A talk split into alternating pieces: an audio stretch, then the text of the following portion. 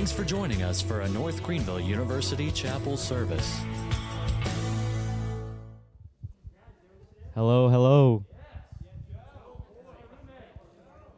Hello, hello. Can you hear me? Oh, wow. This is sick. Welcome, guys online and people in chapel. It's, great to see y'all. Um, appreciate it. Um, well, first of all, I just want to state my name, Joseph.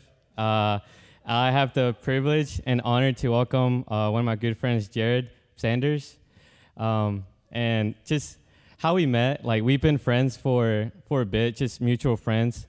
Um, didn't really like talk to each other. I didn't know the guy, um, but I think like all those years that we missed in college got all bundled up into this final year that we have together. Uh, we get to like live together and like uh, get to chill, get to hang out, get to eat, like everything. All three years that I think we would have done together, um, it's all up in this final year that we have together. Um, but Jared, for you guys that don't know, um, he's he's one of like one of a kind guy. Like he is there for you. Um, he's willing to listen. He's willing to just drop everything that he's doing and just listen to what you have to say. And that's the important thing, like listening first and then responding. Um, and Jared does that so well. Um, and I'm just so thankful to have him in my life. And so, uh, something that I want to read uh, for oh buddy Jared. Um, if you guys, if you guys want to open up to John chapter four.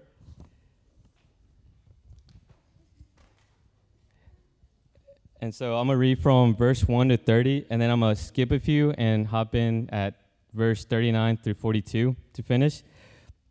And it says, uh, John chapter four, verse one. Now, when Jesus learned that the Pharisees had heard that Jesus was making and baptizing more disciples than John, although Jesus himself did not baptize, but only his disciples. He left Judea and departed again for Galilee, and he had to pass through Samaria. So he came to a town of Samaria called Sychar, near the field that Jacob had given to his son Joseph. Jacob's well was there, so Jesus, wearied as he was from his journey, was sitting beside the well. It was about the sixth hour. A woman from Samaria came to draw water. Jesus said to her, Give me a drink, for his disciples had gone away into the city to buy food. The Samaritan woman said to him, How is it that you, a Jew, ask for a drink for me, a woman of Samaria? For Jews had no dealings with Samaritans. Jesus answered her, If you knew the gift of God and who it is that is saying to you, Give me a drink, you would have him ask you would have asked him, he, and he would have given you living water.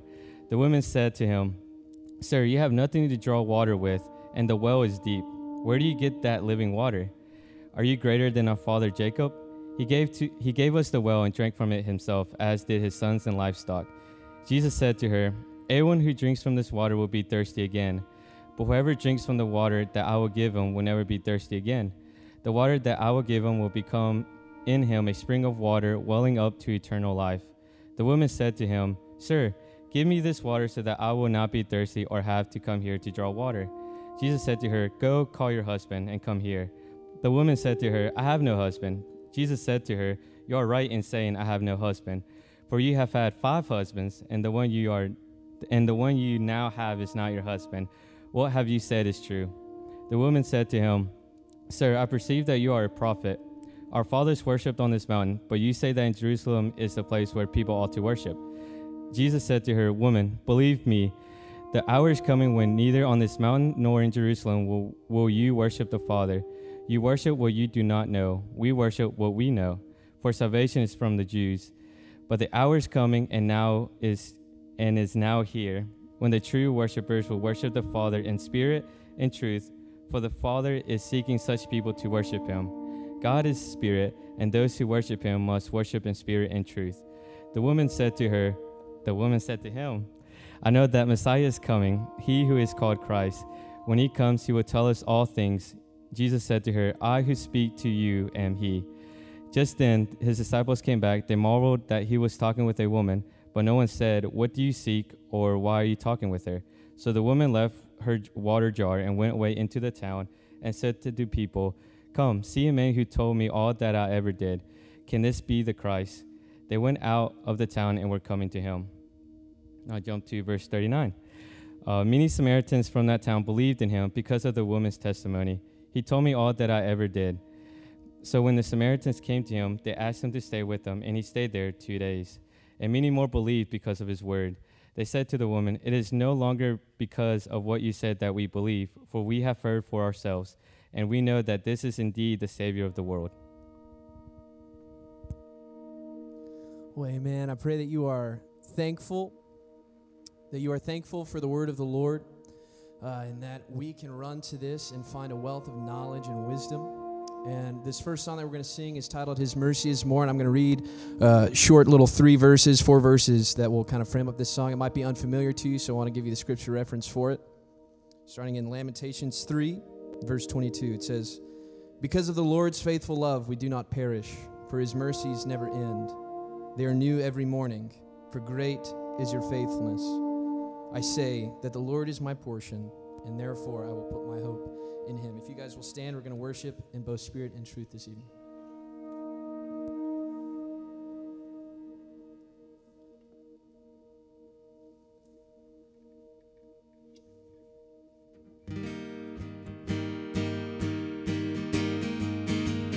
Praise the Lord,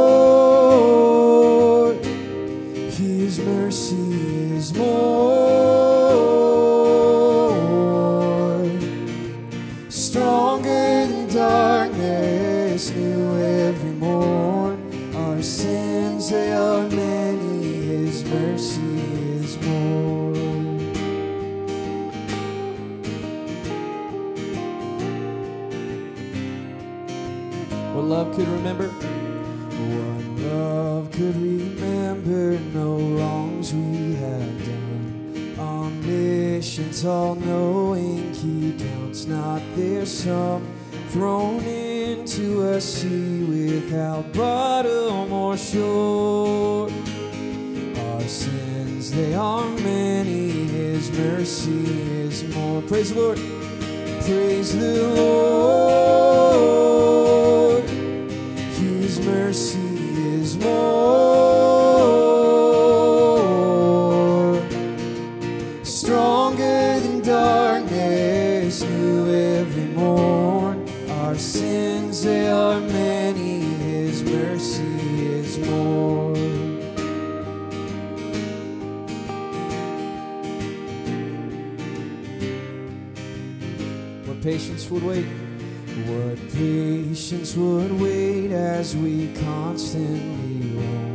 What Father so tender is calling us home?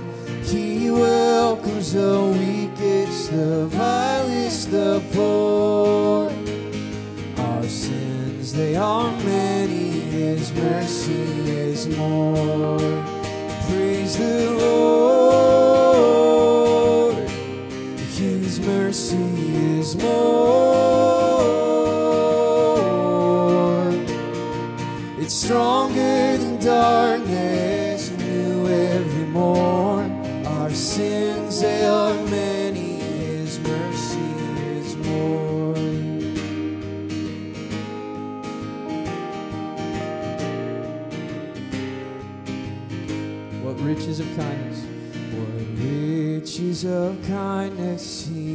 Lavished on us. His blood was the payment, his life was the cost. We stood neath the debt we could never afford. Our sins, they are many, his mercies more. Praise the Lord. Praise the Lord.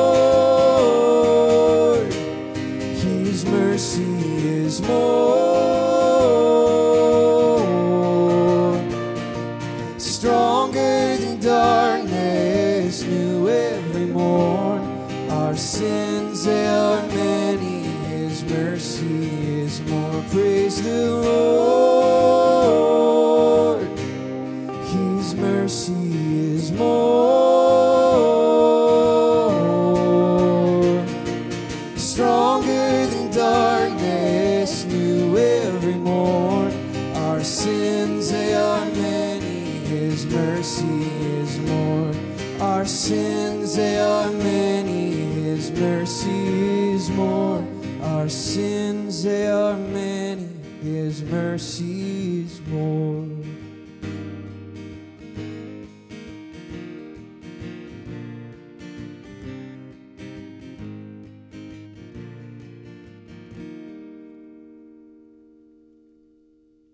Amen. Let's continue to sing together with Yet Not I, but Through Christ in Me.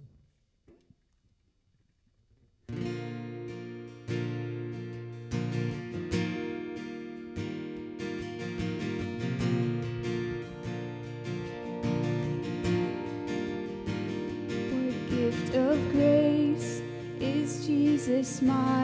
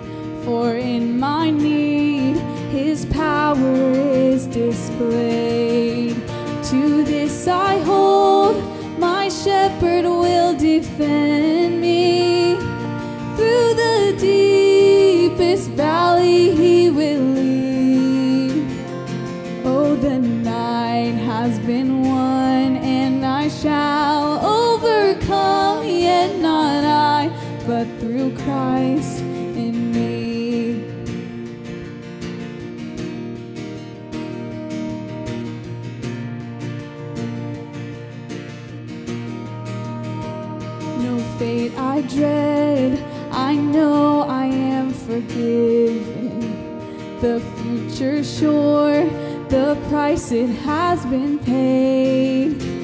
For Jesus bled and suffered for my pardon, and he was raised to overthrow the grave.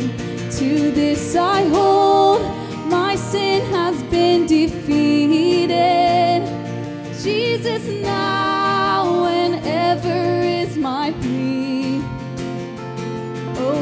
chains are released, I can sing, I am free, and not I, but through Christ in me.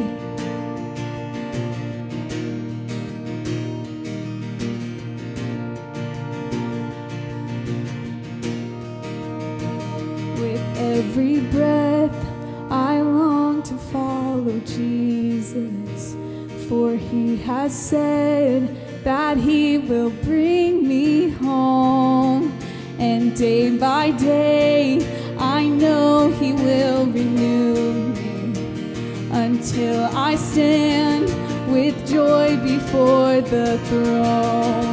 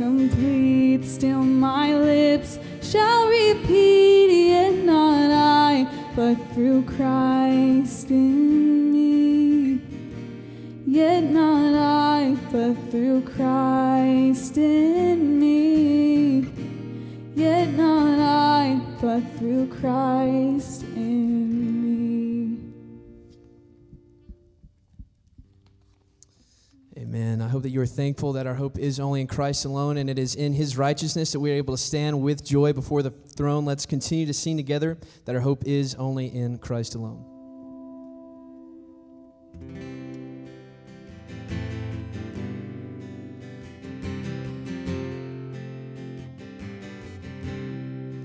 In Christ alone, my hope is found. He is my light, my strength, my song. This cornerstone, this solid ground, firm through the fiercest drought and storm. What heights of love, what depths of peace, when fears are stilled, when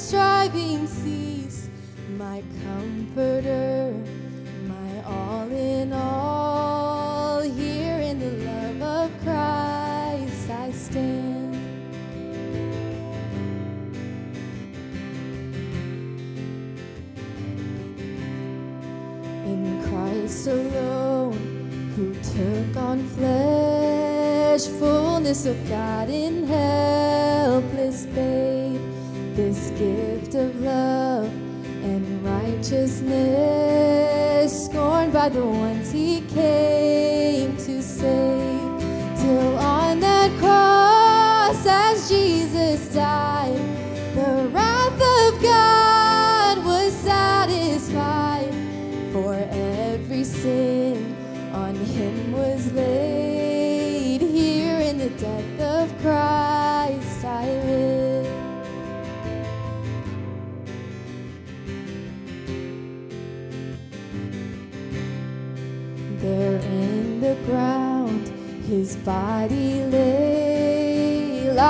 the world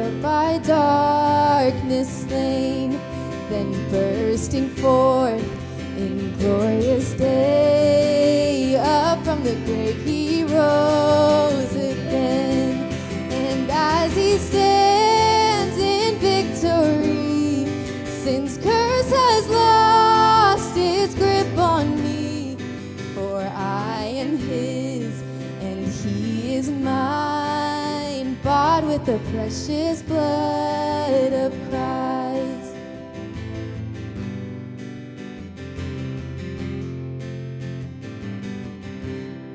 No guilt in life, no fear in death. This is the power of Christ in me. From life's first cry to final breath, Jesus commits my destiny.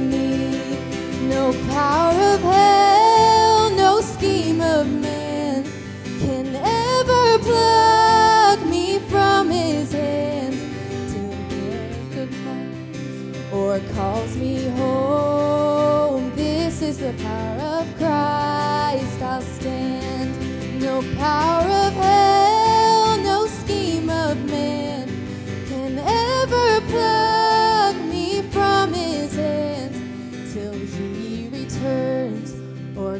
me home. Here in the power of Christ, I'll stand.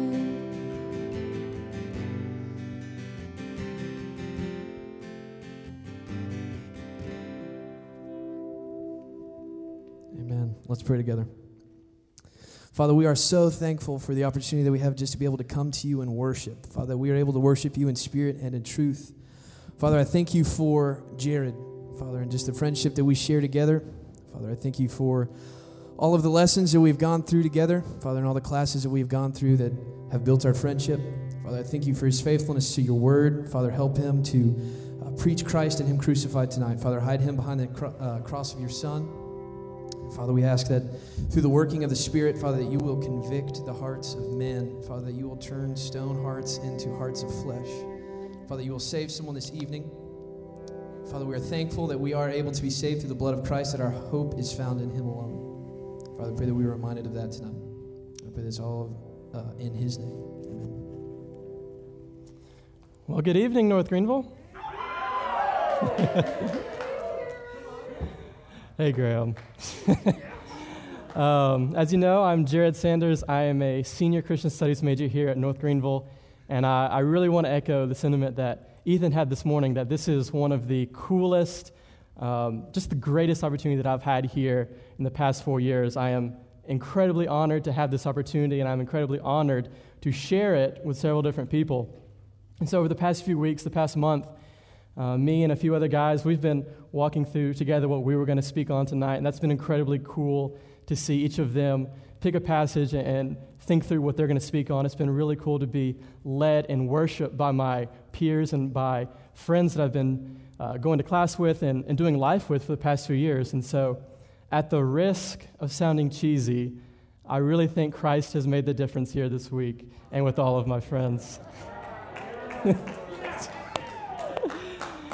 um, also, I didn't get a chance to, but I want to say thank you to Joseph for that uh, introduction. I really appreciate you and the friendship that you bring uh, to me every day and just living together, and that's been amazing. And so, if you haven't already, go ahead and turn to John chapter 4. We're going to look at the life of Christ and his dealings with a woman at the well who was a Samaritan. Because this is the word of the Lord, before we really dive in, I'd love to go before the Lord and ask his blessing and ask his guidance over our time together. Dear Heavenly Father, um, we thank you so much for this opportunity, for the opportunity to stand up here, share your word, share the gospel that you have presented to us. God, I ask that you guide our time tonight, you remove any nerves, you remove any distractions from any of us. I ask that you open our eyes, open our hearts and our ears so that we can hear and be obedient to what you call us to do. God, I humbly ask that you, uh, as Ethan mentioned this morning, that you hide me behind the cross and that people only see you, and that in they no way see me or how good or bad I may do. This is completely you and your glory. God, I ask you to guide us tonight. You guide me, and Spirit, work through me in spite of me. Father, we ask all these things in your Son's precious name. Amen. So, over the past few years, you've probably noticed that the world is divided. I've noticed this myself where I live. So, I, I live in Unit G, and it's, it's a blessing. Every day is an incredible adventure. Those dudes are crazy, but I love it, and I wouldn't trade it for the world. The world is divided, but we're also divided. You may know there's a little movie coming out on March 31st. It's called Godzilla vs. King Kong. And so over the past month, over the past month, the guys and I, we've watched the Godzilla movies, we've watched the King Kong movies, and now our house is deeply divided. We are deeply divided whether King Kong is going to win this massive battle or whether Godzilla is going to win this massive battle. Half the house um, who has chosen to be wrong, they think that Godzilla is going to win this battle. And then the smart half, which I reside in, we think that King Kong is going to win this battle. But we are deeply divided as a house over this. Looking at the world and things that pertain to our everyday life and that are much larger scale than a, a simple movie, we look at the world. The world is incredibly divided all around us. In a 2018 IPSOS survey, we found out the following information. Now, this is a survey of 20,000 different people from countries all around the world. This isn't just America, this is all around the world. We find out that, according to the survey, 75% of people in the world think that their country and their lifestyle and the people around them are divided. That ups in America, where 84% of people in the survey think that our country is deeply divided. Of those 84%, 70% of them say that it is far more divided today than it was even 10 years ago. So it's getting worse. This division is getting worse. Of that, in the United States, there were three main things that really divide us, according to the survey. The first being politics. Another div- divisive thing would be people in different ethnicities being divided and against each other. And a third would be immigrants and people born in America, them being divided against each other. And so we see this world is so incredibly divided over race, over politics, over gender, over social roles, society roles, all of these different things. We're so incredibly divided. And so for the Christian, we look and we think, how on earth are we ever going to be united? How on earth are we ever going to be on the same page for anything at all? How on earth are we going to ease this division? How on earth are we going to get past this, this crazy divide that we have in our country and in the world in general? However, I think John chapter 4 and the life of Christ himself can paint a perfect example of how we as Christians should love despite the division and love through that division. And so, a little bit of background on chapter 4. Um, Jesus is meeting with a Samaritan woman. Samaritans and Jews did not like each other. They were constantly beefing, they wanted nothing to do with each other. So, Jews actually saw Samaritans as a form of half breed because the Samaritans they held to the first five books of the Bible, but that was all they held to. And they mixed that with pagan rituals, pagan sacrifices, all of these crazy, crazy idol worship type things. And so the Jews saw them as half breeds, as unclean, as dirty. There was massive ethnic and racial tensions between the two of them. And so, in the context of our story, Christ is making the trip from Galilee to Judea. And so, geographically speaking, Ju- uh, Galilee is way up here, Judea is way down here. Samaria is right in the middle. Logically, the fastest way from point A to point B would be a straight line. However, Jews would oftentimes make a long trek all the way around just so that they wouldn't have to see any Samaritan, just so they wouldn't have to deal in any way with the Samaritans. That's how much they hated them. They were so much against them. And so we're going to see three things tonight about love through, through division. We're going to pick up in verse 6 to begin. Jacob's well was there. So Jesus, being wearied as he was from his journey, was sitting beside the well. It was about the sixth hour. A woman of Samaria, Samaria came to draw water, and Jesus said to her, Give me a drink, for his disciples had gone away into the city to buy food. We see that Jesus is at the well. He's wearied from his journey, as any of us would have been, and a woman comes to the well. She approaches at the same time. Normally, this would seem like nothing, like someone's getting water. Cool story. But What's going on here is this woman's coming in the middle of the day. That's what the sixth hour means. And so normally, in, in the Middle East, you got to realize the Middle East, it's hot. Like it's hot, hot in the middle of the day. So people would go early in the morning or they'd go late at night to the well to get their water. For whatever reason, as we'll see later, this woman is coming to the well in a time when no one else would. She doesn't want to be seen. She wants to do this alone. She wants to be by herself here. And so Jesus responds to her uh, and asks for a drink. And he answered her, uh, if you knew the gift of God and who it is that is saying to you, Give me a drink, you would have asked him, and he would have given you the drink of the living water. Uh, before that, the woman uh, said to him, How is it that you, a Jew, ask for a drink from me, a woman of Samaria? Right off the bat, verse 9, Jesus, quick to the point, right off the bat, he breaks three cultural boundaries. He breaks three rules. He does three no nos that you should have never done in this culture. Right off the bat, he is a Jew and he's speaking to a Samaritan. He's already breaking that, that boundary. He's, he's kind of going against the cultural norm already in one way.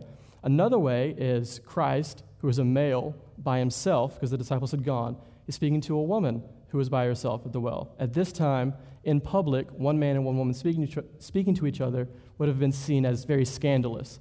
Again, Christ doesn't really care and he breaks this cultural boundary. At the same time, he's breaking a religious taboo.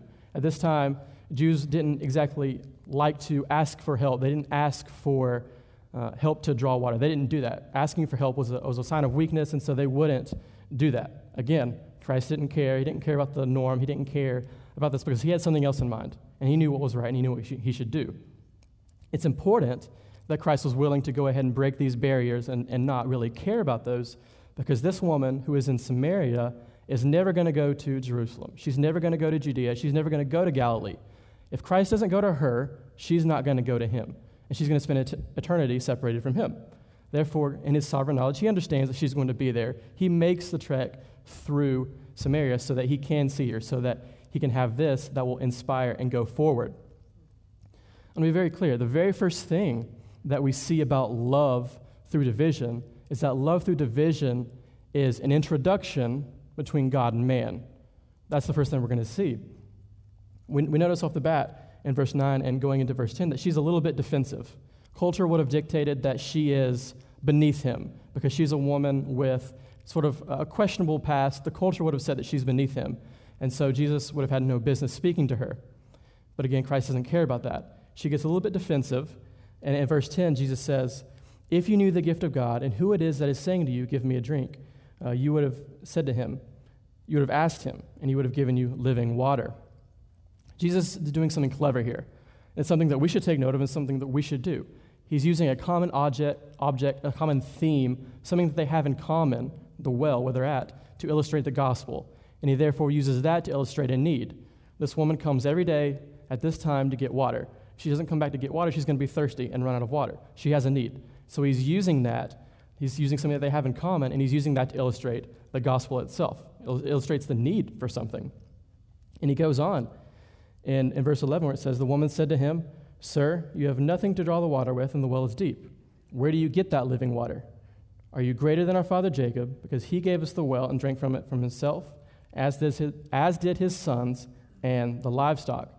So this woman starts to get even more defensive and a little bit sarcastic here. She's, she's asking him, How on earth am I supposed to get you water? You don't have the tools, you're not ready. She's a little bit defensive. At the same time, she's a little bit defensive about any notion of Jesus being special. We'll find out later in the story that this woman has had five husbands and she's on man number six. So she's, she's a little bit defensive about Jesus claiming to be special in any way. Reading into it a little bit, this woman had likely experienced heartbreak being with this many men in her life. She had likely been charmed by different men saying that they would love her well, that they would be there till the end, that they would care for her and love her for who she is. Uh, they likely charmed her, played, them off, played themselves off as someone special, and then left her broken. She had likely gone through that once or twice, or maybe multiple times.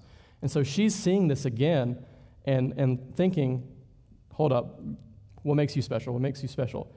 Um, but the difference here is that the Christ doesn't want her like that. Christ wants her in a, a different way. And so in verse 13, he continues.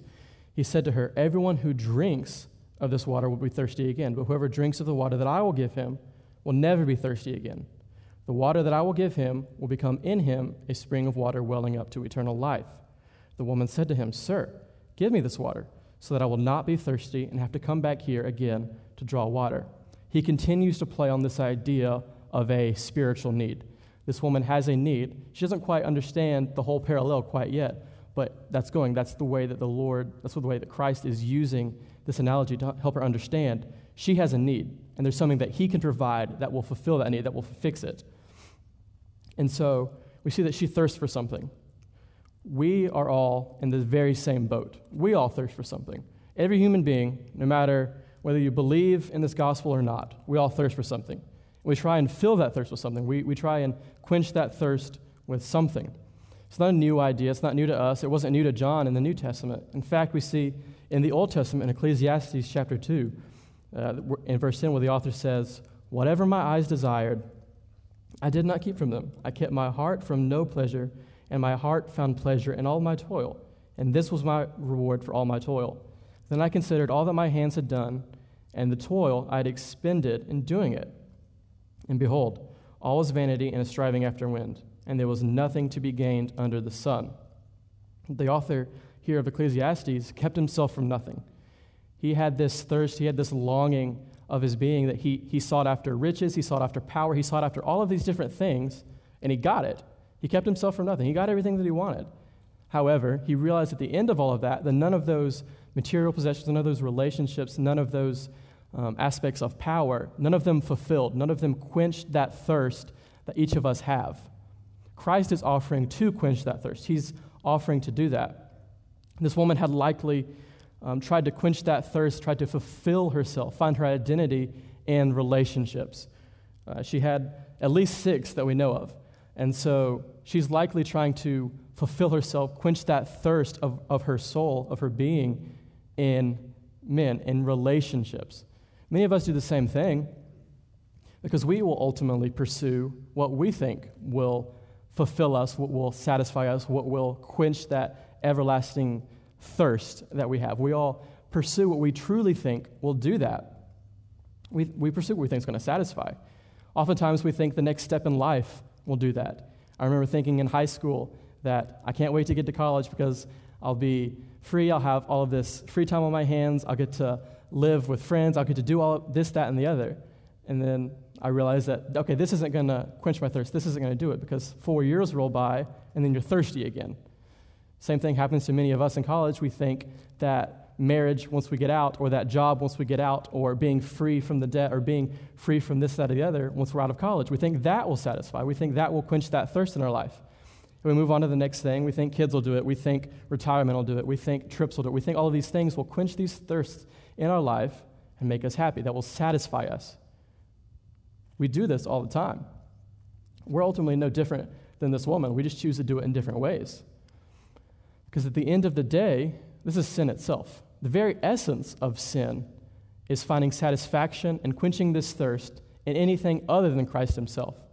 And so Christ is offering to this woman an, an eternal living water that will quench this thirst, that will satisfy the longings of her being, the longings of who she is. She has this longing and need, and Christ is the one that can satisfy that in this living water that He's offering to her living water is a little bit different, or is is stark, is a stark difference than the well that they're at.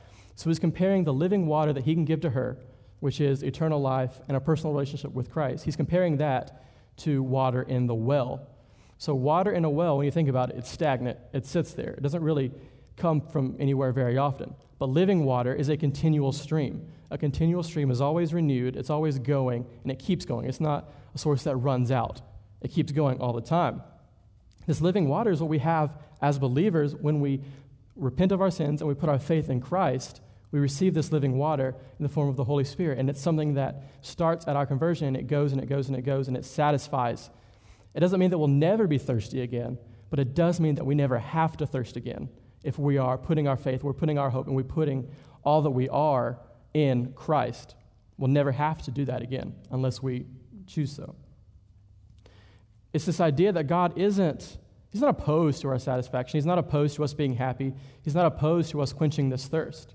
But He is a good God, and He's a righteous God, and He is a just God, so that He knows that we can't find this living water anywhere outside of Him. We can't find something to quench our soul of the thirst that we have. He can't find anything to fulfill us. We cannot find anything that will make us happy for eternity outside of Him.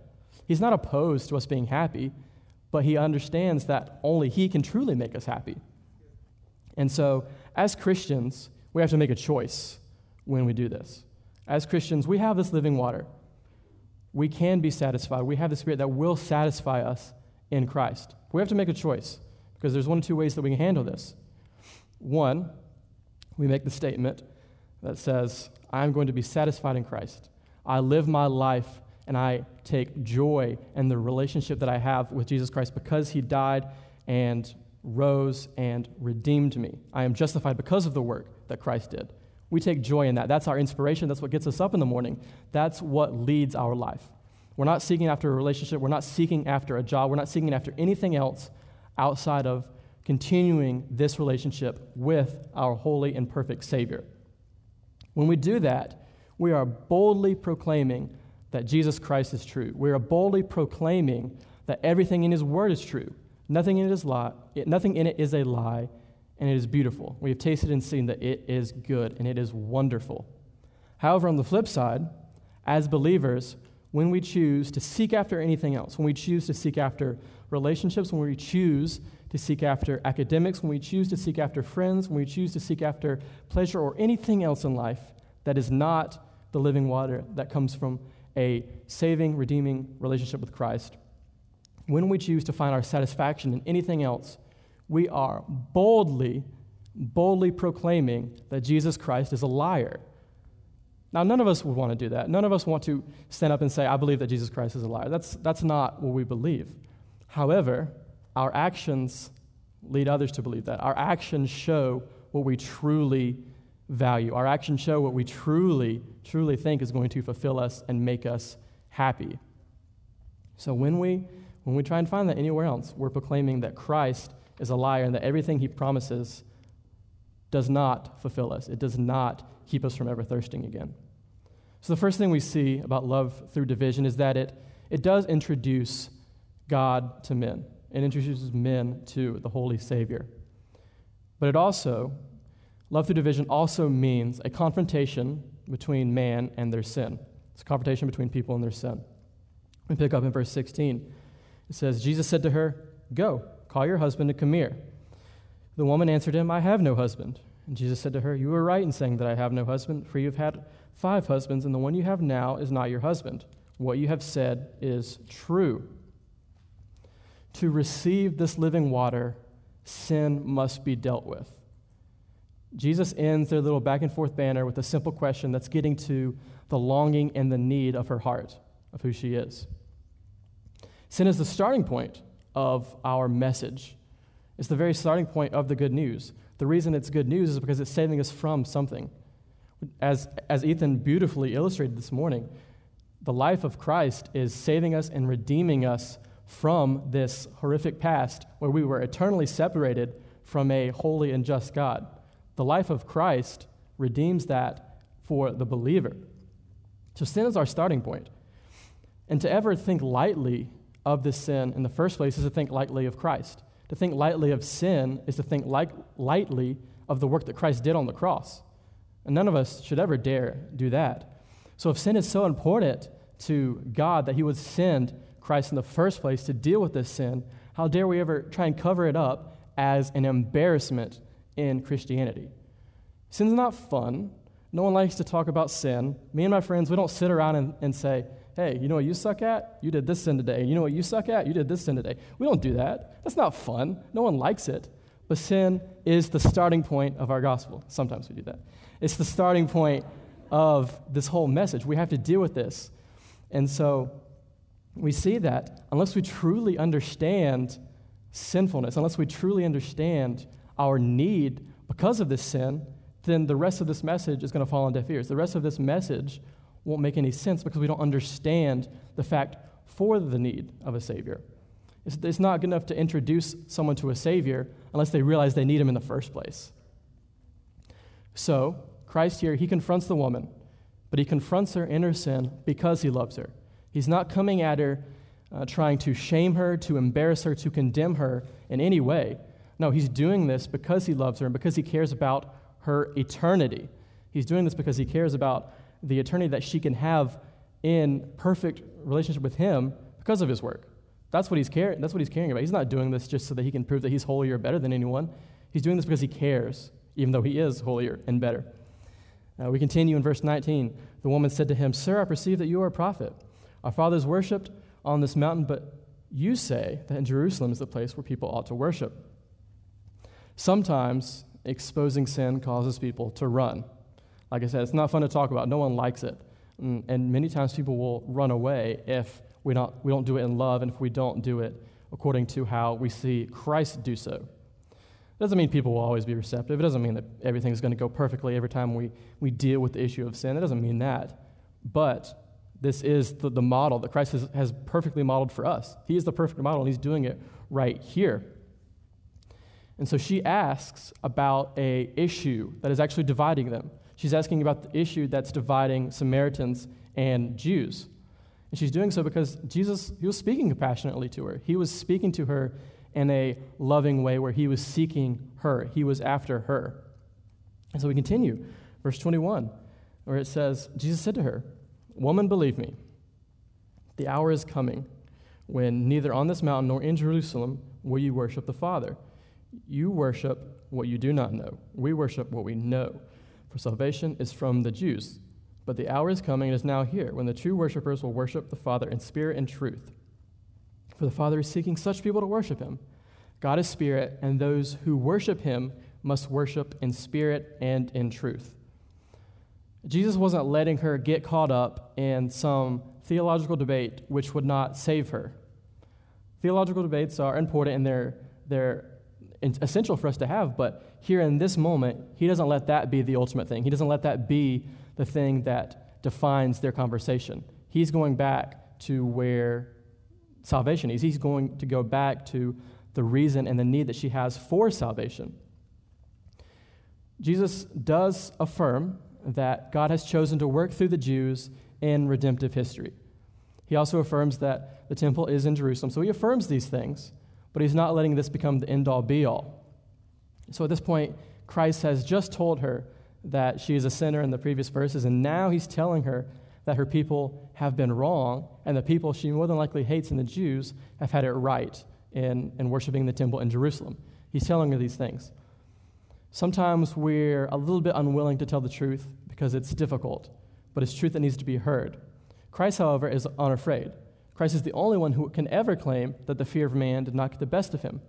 He told the truth, even though it wasn't what she would probably want to hear. However, he does soften the truth by showing that worship in Jerusalem is not the end all be all, it's not the ultimate thing, because Christ is here. Christ is going to change things. Now, as believers, we worship our God and Father in spirit. So that means we don't have to go to Jerusalem, we don't have to go to the temple, but rather we worship God through the Holy Spirit that lives inside of us as believers. That's how we worship. We worship through the Spirit to the Father. And so the message of this salvation is, is important, but it's not tied to a location, it's not tied to a place. It's through the Spirit that comes through the living water in a redeeming relationship with Jesus Christ. And so he's, he's highlighting this over and over and over again. God is seeking the same thing for us. He's seeking for us to have this joy and fulfillment in worshiping Him that comes through the Spirit. That brings true joy to the true believer. I, I can think of nothing more uh, amazing than in here in chapel and, and on, at church on Sunday mornings when I can hear the people around me and the congregation singing and worshiping and praising louder than I can hear the band or whoever's leading worship. That brings true joy. Our worship brings joy through the work of the Spirit, as, as he's talking about right here. And so to finish up in uh, verse 25 through 26, she says, The woman said to him, I know that the Messiah is coming, he who is called Christ. When he comes, he will tell us all things. Jesus said to her, I who speak to you am he. At this point, she's kind of fishing. She's, she's got an idea. So this this Messiah guy that people talk about, that I've read about, that's, that's hinted at, only he can really know all of these things. Only he knows this absolute truth. Only he has all of these answers that you're trying to talk about here. Would you know anything about that? And so, of course, he answers, I who speak to you am he. He is the one that she has been waiting for. He is the one that all of redemptive history has been waiting for this entire time. He's the one that has come to deal with the sin. He's the one that has come to uh, introduce all of us to this Christ who redeems, who saves, who brings us into a covenant relationship with Him. So, love through division, it introduces man to God. It's an introduction between God and man. Love through division also confronts people in their sin through love. Lastly, love through division, it results in an inspiration between the gospel and the world. It leads to an inspiration. This is beautiful. Verse 27 Just then, his disciples came back. They marveled that he was talking with a woman, but no one said, What do you seek, or why are you talking with her? So the woman left her jar and went away into the town and said to the people, Come, see a man who told me all that I ever did. Can this be the Christ? They went out of the town and they were coming to him. The disciples, as we see many times in the Gospels, they didn't exactly have the right idea. They, they hadn't quite caught up to Christ here at the moment. They're, they're still a little bit off. So they're shocked that Christ is breaking this cultural boundary. He's, they're a little bit in awe that, like, he's talking to this woman who's from Samaria. Like, what, what on earth is this dude doing? Like, he should know better. And so they're kind of shocked. They're a little bit narrow minded, even. However, we can't make the same mistake that they do because we cannot judge at all. We cannot judge who will respond to the gospel because the gospel doesn't discriminate. This woman was likely uh, viewed in this time as the lowest of the low, the lowest in society. That's exactly who Christ came for. That's exactly who he, who he came for. This woman, she didn't think twice about who would respond to the gospel, so much so that she left her water jar there. She didn't stop to think that maybe the rest of the town, they won't listen to me because I'm a woman. They won't listen to me because of my questionable past she didn't stop and think twice. She was inspired. This is life change. This is radical life change. Christ has radically changed her life. This longing, this, this need, and this pain and this brokenness that she had had, Christ has taken that away in a saving relationship. That's, that's radically different than where she was. Christ has saved this woman. And so, because of that, she is radically different. She is inspired, And in no way can she keep that to herself. In no way is she going to stop and think, should I go tell anyone about this or should I not? This is radically different for her. It's radically different. Because she was so radically different, people were compelled to come see that. You think of uh, the lowest people in society uh, for, for this time, and, and she's, she's the lowest of the low. And yet, something changes. The people around her see that something changes. They see that this woman, who used to be full of shame and regret and pain, no longer is this way. This woman is different. And so the people around her, they're compelled to see, like, okay, has this woman drank the Kool Aid or she found something real? Like, there's something different here. So we got to find out what it is. They're compelled to go see when they see the life change. They're, the world is compelled to see what's going on when this happens. Every week, I have the amazing blessing to meet with the one and only Brett Plyler every week for lunch.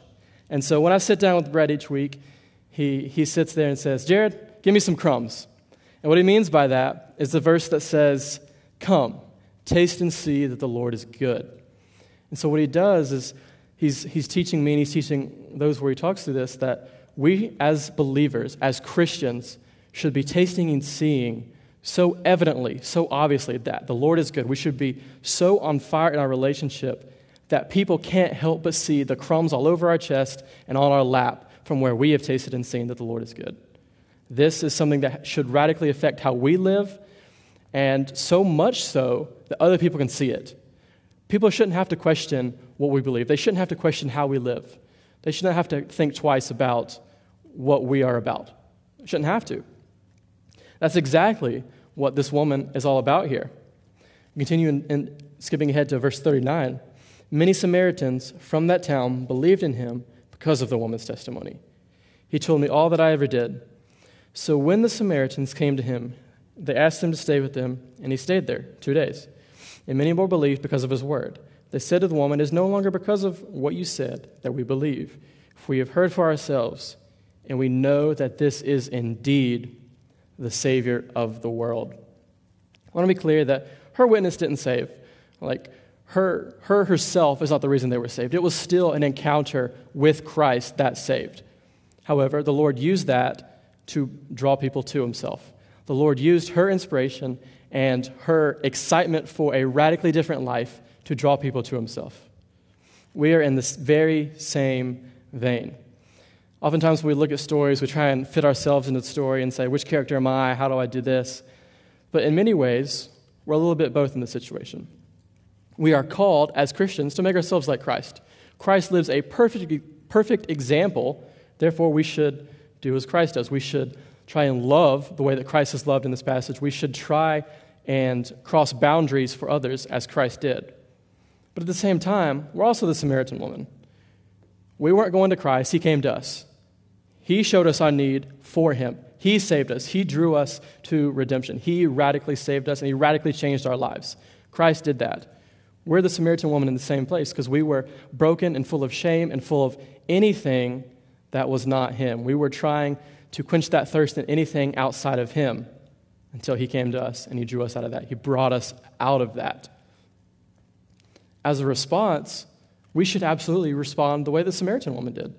We should absolutely be inspired with this radically different life that we have in Christ. We are creatures who were eternally separated, destined for a terrible, terrible eternity. And Christ did something to bring us out of that. Christ did something to completely remove us from that situation and place us in His good grace when we never did a thing to deserve it in the first place. That is radically different than anything else. That is radically different than finding our joy in anything else. That should inspire us. That should motivate us. That should get us out of bed in the morning. If that doesn't have an effect on our life, then we have a problem. We have to deal with that. Because this should radically motivate everything that we do, whether that is teaching, whether that is eating lunch in the cafe, whether that, whether that is just living life with guys in your dorm. It should radically affect everything that we do. What good would it ever do us? When we think about the world that's divided, whatever, what good would it ever do us, and what good would it ever do anyone else if we walk out of these doors into the very, very divided world of people who are different and divided over all of these different issues. What good would it do if we walked out of these doors, we went to them, and we were great people? We were good people, we were kind, we were friendly, we were funny, and we made a whole lot of friendships. What good would it ever do any of them if that's where it stopped? What good would it ever do if we never introduced them to the God of the universe? What good would it ever do if we didn't show them the need for that God of the universe, if we didn't show them the need for Christ Himself? What good would we ever do if we were never inspired because of how we have been radically changed, because of the radical work that Christ did on the cross to save us, to redeem us, and to justify us? Because at the end of the day, the reality is this that those who have truly touched the cross of Christ and experienced redeeming grace in Christ will seek to see the souls of men, seek to touch the souls of men for the glory of God. That is the truth, and that is an absolute truth that we should be following as believers. If we have experienced this amazing grace, we should absolutely be motivated to go forth, have peace in this, and share this gospel, and share the way that we have been radically changed. Surely, we can absolutely risk embarrassment, inconvenience, or anything that can come along the way in doing so, and loving the world enough to introduce them to the Savior, and loving them enough to understand that they are sinful and walking alongside them in that. Surely we can risk that. So, what do we do now? How do we respond to this passage, and where do we go from here? As a Christian, on one hand, we have to ask ourselves some questions. One of which being, are we crossing boundaries to reach others? Are we crossing boundaries? Not the, it's not enough to reach uh, people who are different than us. It's not enough to um, cross boundaries to have an atheist friend, to have a Muslim friend, to have um, a black friend or an Asian friend. It's not enough to just to have friends who are different than us, who, who may be divided over different political things or whatever. It's not enough just to be friends. It does mean that we need to introduce them to the God. It does mean that we have to deal with the sinfulness that they may be living in because that does eternally separate them. It's not enough just to cross borders, but we must cross these borders with the intent of pointing them to the Savior. We also must, in love, never stand for sin.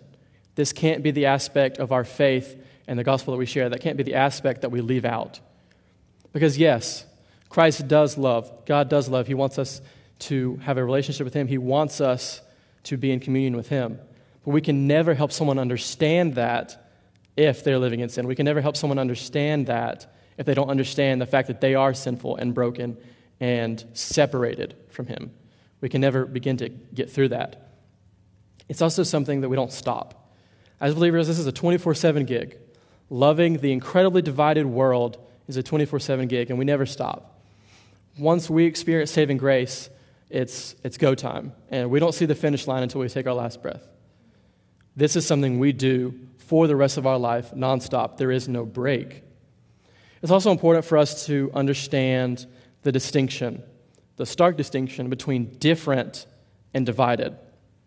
Difference is that God, in His amazing creativity, has created men and women in different shades of color, with different interests, different heights, all of these different aspects.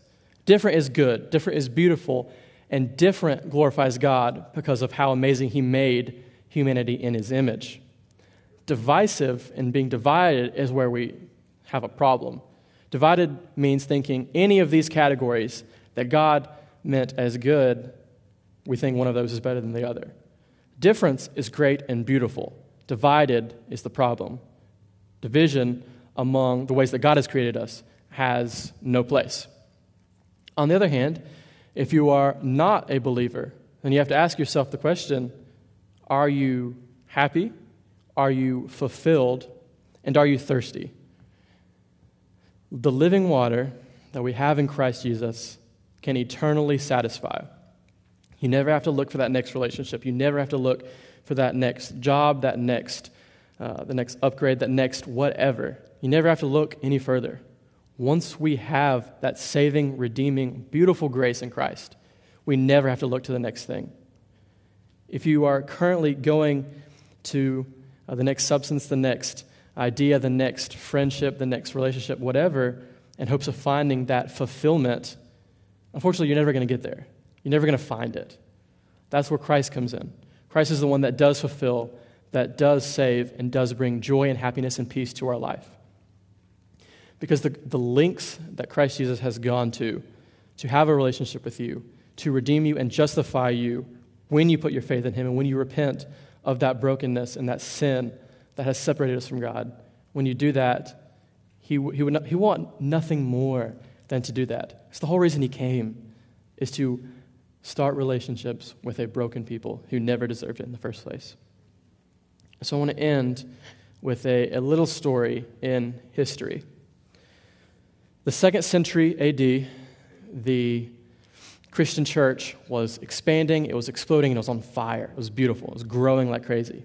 At the same time, the Roman Empire was ferociously attacking them. They were throwing Christians to the lions, they were throwing them in prison without warrant, they were abusing them. It was terrible. However, the church was still, still growing. And then in 117 AD, a man by the name of Caesar Hadrian became uh, Caesar in Rome. So he's, he's in control, and he's, he's making it part of his mission to snuff out this little cult following a man who was a Jew from Nazareth. He's seeking to end Christianity, to destroy it, because it is a threat to his power. And so he's doing everything that he can. And time and time, he's, he's failing. This little cult in his mind, it's, it's growing and it's expanding. And everything he's trying is failing. Christianity is not going anywhere. So he decides to make a new plan he hires a spy. The spy is going to infiltrate the Christian church. He's going to figure out how they do life. He's going to figure out what they believe, how they do life, and everything about them in order, to, in order to use that against them and condemn them and destroy them. This is his way of getting rid of the Christian church. However, the plan did not go as planned. Here is a letter written back from the spy to Caesar Hadrian. O Lord, they love one another, and he who has gives to him who has not without boasting. When they see a stranger, they take him in into their homes and rejoice over a very brother. And if there is any among them that are poor and needy, and if they have no spare food, they fast for two to three days in order to supply to the needy their lack of food.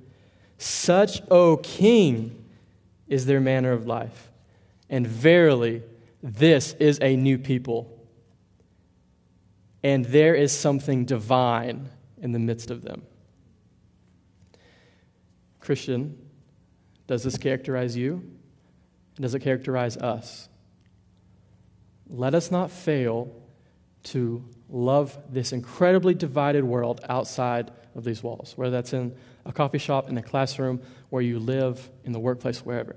Let us not fail to love such a divided world where we introduce them to the Savior, where we introduce them to a need for the Savior, and where we allow our own relationship with Christ to empower us and to inspire us to go forth and love them.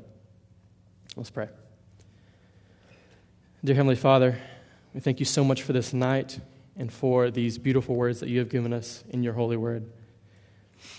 I thank you for the school and this university and the way that you have worked here so evidently in the past few years. I ask that you help us to be obedient to whatever you may call us to tonight, whether that's to submit ourselves to you in salvation, where we put our faith in you and repent of our past brokenness and sins that have separated you, or whether that's committing ourselves to love the people around us and introduce them to the beautiful Savior that has redeemed us. Father, we love you. Help us to, to be obedient as we go from here. In all things, may we honor and glorify you. I ask all these things in your Son's name. Amen. Hello, hello. So, thank you, Jared, for uh, being obedient to bringing that word uh, from John. That was truly amazing. Also from Ethan this morning. Dude, that hit me. Um, but good thing is, it's the first day of student-led renewal. And so we have Tuesday, Wednesday, Thursday, and Friday. So this is just like a fantastic start to the week. Um, but if you guys have any questions about uh, what Jared read from John, or um, I mean, he'll be more than willing, and Ethan from this morning, more than willing to talk to you guys furthermore about it. But if you guys don't see them around campus, uh, we have a phone number on the screens that you guys can call 864 800 6500. That's, yeah. Um, and so, thanks, thanks. And so, uh, if you guys will pay attention to the screens, we have our speaker for tomorrow. My name is Bethany Manley, and I will be speaking Tuesday night for Student Led on February 23rd. I will be speaking on Romans 5 1 through 5 and what it looks like to practically live out hope and despair. I cannot wait to see you guys there. Sweet. Guys are dismissed.